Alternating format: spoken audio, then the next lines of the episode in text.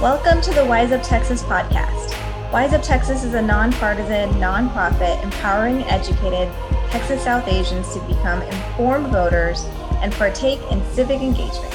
You can visit our website, wiseuptx.org, and find us on all social media platforms. This is Poonam Kaji, Wise Up Texas board member, and today's host. Hello, everyone. Thank you for tuning in. I want to remind you that the upcoming election is on May 1. Um, yes, there is an election going on right now. Um, there you should be seeing campaign signs for city council members, mayors, um, and school board candidates. These are really important local races um, that you want to pay attention to. And really, every election counts. So please get out there and vote. Remind your friends and family to do the same. Um, we actually have been speaking with a number of candidates who are running in the May 1 elections, and we've been very excited that there's many South Asian candidates and um, other folks just interested in listening and hearing about our South Asian community. Um, so, you know, we had a lot of momentum in the 2020 election around the South Asian electorate and South Asian candidates, and that momentum continues. So I'm here today with Rafat Jilani, a Sugarland resident who's running for Fort Bend Independent School District Board of Trustees, position six. And she is a lifelong educator and um, has lived in the Fort Bend area with her family for 35 years.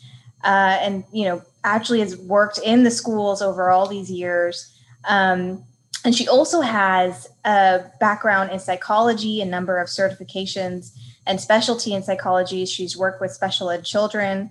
So I'm very excited to meet Ms. Delani and hear more about her career and her campaign. So welcome. Thank you. I, I, I gave a brief introduction, but I would love to hear from you. Can you tell our listeners a little bit about who you are? Yes, sure. Uh, well, I started my career in early 90s and as a substitute teacher, actually.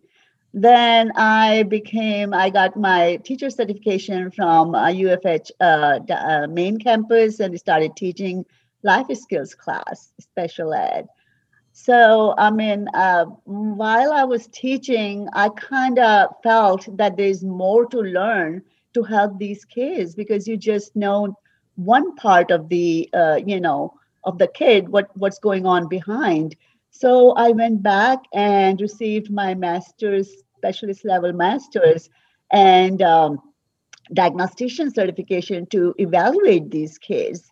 So that was just the psychoeducational, meaning like just uh, uh, academic and uh, IQ testing.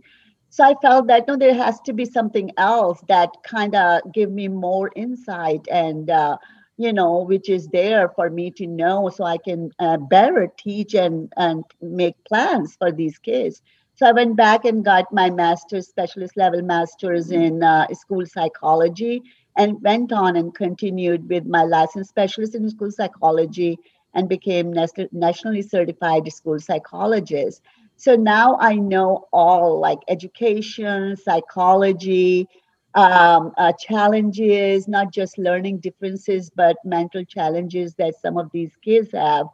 Uh, so now I can um, better assess them and make better plans for them, educational plans. So, what made you decide that um, running for the school board was a was the right next move for you?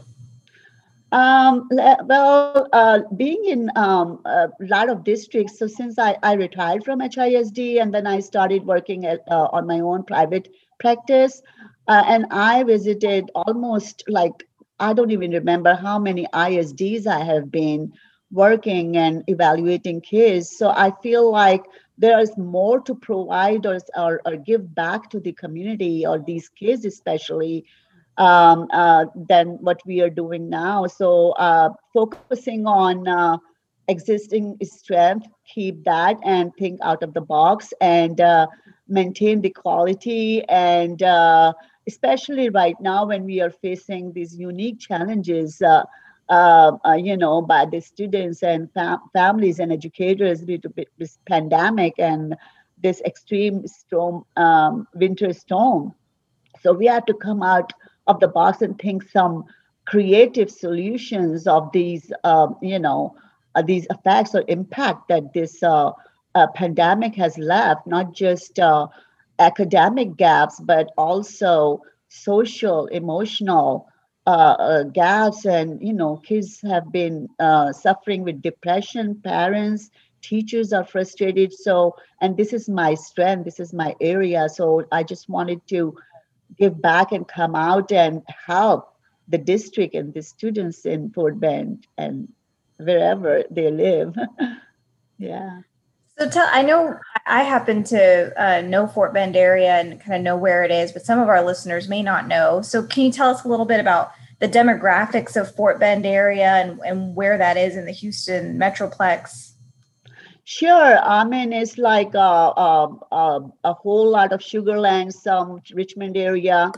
Um, uh, so the thing is that this, when I was just looking at, I don't know, I'm not going to quote it uh, like, uh, but I was looking at that uh, the population is so diverse. You know, we have, uh, I believe, it's about 25, 26% Asians, and then um, uh, African Americans, and then Hispanic and then uh, you know Caucasian. All of this mixture of uh, you know, and uh, and I really believe that in the board we should have the same diversity uh, to speak up with uh, you know confidence and with our experience uh, about the needs, the specific needs that they these kids bring along with their diverse background. So that actually another reason that I was uh, you know, motivated to run and uh, be their voice in the board. Absolutely. I think, um, you know, schools look very diverse these days. And so the teachers need to look diverse and the leadership needs to look diverse. I think it's helpful for students to see people who look like them. And the same can be said for the school board. Um, so what what has that meant for you? You know, we've heard a lot from people who are running as South Asian candidates, um, as immigrant candidates, um, you know, as religious minorities. What has that meant for you to run in a local office like this um, with all of those different factors of your identity? Um, you know, we bring along with diversity, we b- bring along a lot of differences not just in learning differences but in our cultural and uh, you know so we uh, my uh, uh intention is to educate uh, uh, the teachers and the parents and to train them to respect and how to deal with that, this diversity because some of some of the teachers i'm not saying that you know they're not trained but if uh, just three hours training per year is not enough. So we have to really actually train them and bring them on board to identify because if we misidentify these kids, I mean, we are not uh, providing them what they actually need. We, instead of creating a, a productive member of the community, we are putting a burden on the community because these people, these young uh, kids are our future and kids become families and families become community and community become nation you know and we are actually working for our nation. So that's another thing. And uh, uh, so this is what my you know intentions are to bring all these expertise that i have to the table to help these kids in, and in turn our nation I noticed on um, your website for your campaign that you really lay out what some of the issues are and then some creative solutions. Do you mind just telling our listeners just a couple of those issues that you want to tackle? Sure. Uh, first issue, and it's obvious, is just so you know right there in a, in front of our eyes that uh, due to pandemic, the kids are virtually educated at this time and it is it is our responsibility to bring them smoothly into brick and mortar setting. And that is going to take a lot of creativity and planning to do that uh, because at this time uh, kids have been you know suffering from lots of kids have been suffering from depression. So we have to have a smooth transfer uh, safe transfer and as long as a plan to deal with all this abundance of uh, i hope not but uh, i'm just guessing that it's going to be a lot of referrals to, to, deal with that. You know this is one thing that uh, you know in mind that we have to do that. And the other thing is that uh, in in addition to um, bring them back smoothly you know we also have to plan that because corona is not uh, seems like that is not going anywhere for uh, maybe i don't know many years to come but we have to uh, learn how to live with it so we have to come up and plan our uh, curriculum in a way that we can do a, uh, a, uh, a, creative synchronous and asynchronous learning in addition to brick and mortar. So we have to come up with a plan for all three type of learnings and equip parents to deal with uh, teaching because they don't have tools and uh, uh, skills to teach as uh, you know their parents they can help with homeworks but teaching is something else like you know. So that's another thing and we have to come up with a creative plan to bring back kids uh, gradually and slowly so we can also start hands-on learning which is very important very important Absolutely. Yeah, I think it's been top of mind for a lot of working parents who are trying to figure out, you know, how do you do everything at once? Um, and unfortunately, for some folks, putting their kids' education almost on pause.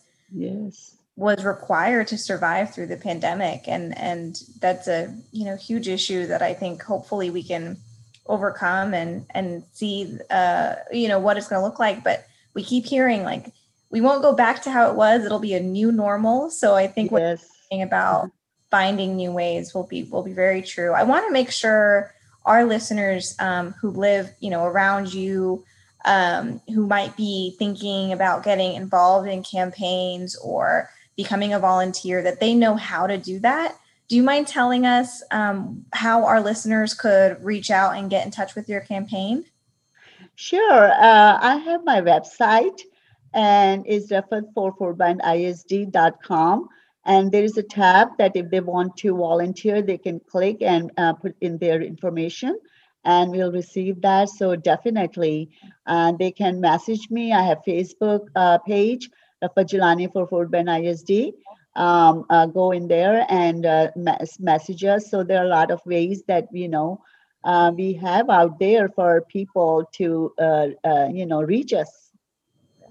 Yes, and we always encourage our listeners not only to get out and vote and to remind their friends and family to do the same, but find other ways to get mm-hmm. can be very fulfilling and a wonderful experience to um, work on a local campaign or learn about the issues, um, talk to people who are running for office, and think about doing it yourself. You know, we always want to encourage our South Asian community to get on the ballot and um, throw their name so so thank you for being here and talking to our listeners and explaining what that's all about. We appreciate you so much. Thank you. Appreciate you bringing me in. Definitely. Well, that concludes our interview. Wise Up Texas is a nonpartisan and nonprofit organization, but we welcome interviews with candidates and political leaders who want to reach out to our South Asian followers. Wise Up Texas does not endorse any candidates or political party. You can find a recording of this podcast on most platforms where podcasts are available, and select episodes will air on Radio Azad in DFW. Thanks for listening. Get educated, get wiser, and start giving a us with Wise Up Texas.